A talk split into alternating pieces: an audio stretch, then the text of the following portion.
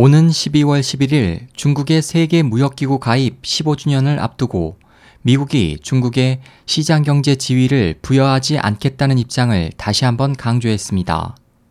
24일 미국 현지 언론과 외신에 따르면 프리츠커 미국 상무장관은 전날 워싱턴에서 진행된 미중 합동 상무위원회 참석 후 가진 기자회견에서 중국이 시장 경제 지위를 얻을 수 있는 여건이 마련되지 않았다고 밝혔습니다. 이에 대해 각 언론은 중국이 지난 15년간 세계 무역기구의 비시장 경제국이었음에도 미국, 유럽 등의 철강 등 각종 덤핑 수출을 일삼아온 것이 가장 큰 요인으로 작용했을 것으로 분석했습니다.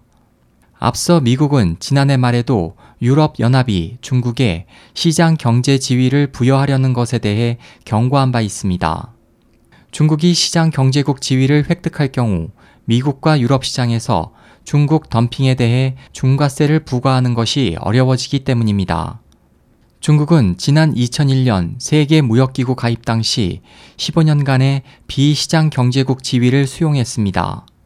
세계 무역기구 협정은 정부가 외환 시장이나 생산 활동을 통제하는 국가는 비시장 경제국으로 지정하도록 하고 있으며 무역 상대국은 비시장 경제국에 대해 필요시 반덤핑 관세를 부과하는 등의 대항 조치를 취할 수 있도록 하고 있습니다.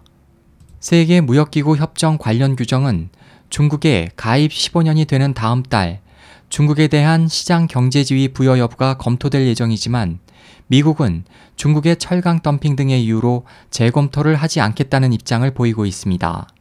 이에 대해 중국은 가입 15년이 되는 12월 11일에 자동적으로 시장 경제 지위를 얻어야 한다고 주장하고 있지만 세계 무역기구 측은 관련 협정상 중국이 자동으로 시장 경제 지위를 얻는 것은 아니다.